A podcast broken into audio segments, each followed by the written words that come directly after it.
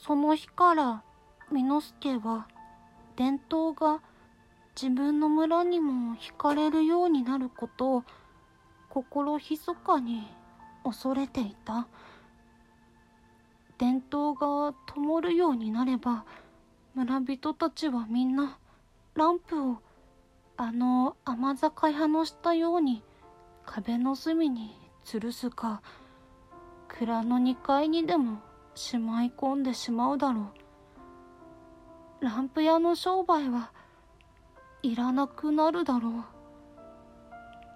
だがランプでさえ村へ入ってくるにはかなり面倒だったから、伝統となっては村人たちは怖がってなかなか寄せつけることではあるまいと、巳之助は一方では安心もしていた。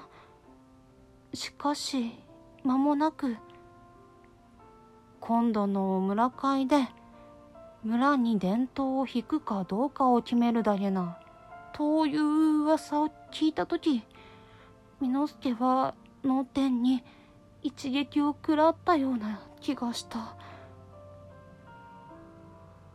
強敵いよいよござなれと思った。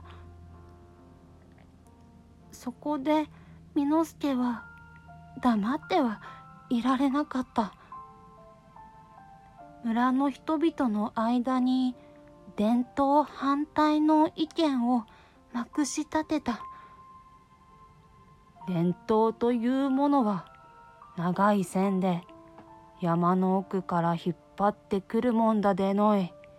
その線をば夜中に狐や狸が伝ってきてこの近辺の田畑を荒らすことは受け合いだね。こういうバカバカしいことを巳之助は自分の慣れた商売を守るために言うのであった。それを言うときなんか後ろめたい気がしたけれども、村会が済んでいよいよ谷鍋神殿の村にも伝統を引くことに決まったと聞かされた時にも、巳之助は脳天に一撃を食らったような気がした。こうたびたび一撃を食らってはたまらない、頭がどうかなってしまうと思った。その通りであった。頭がどうかなってしまった。村会の後でみっかかん、巳之助は昼間も布団をひっかぶって寝ていた。その間に頭の調子が狂ってしまったのだ。巳之助は誰かを恨みたくてたまらなかった。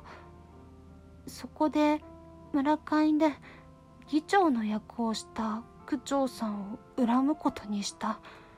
そして区長さんを恨まねばならぬわけをいろいろ考えた。平勢は頭の良い人でも商売を失うかどうかというような瀬戸際では正しい判断を失うものである。とんでもない恨みを抱くようになるものである。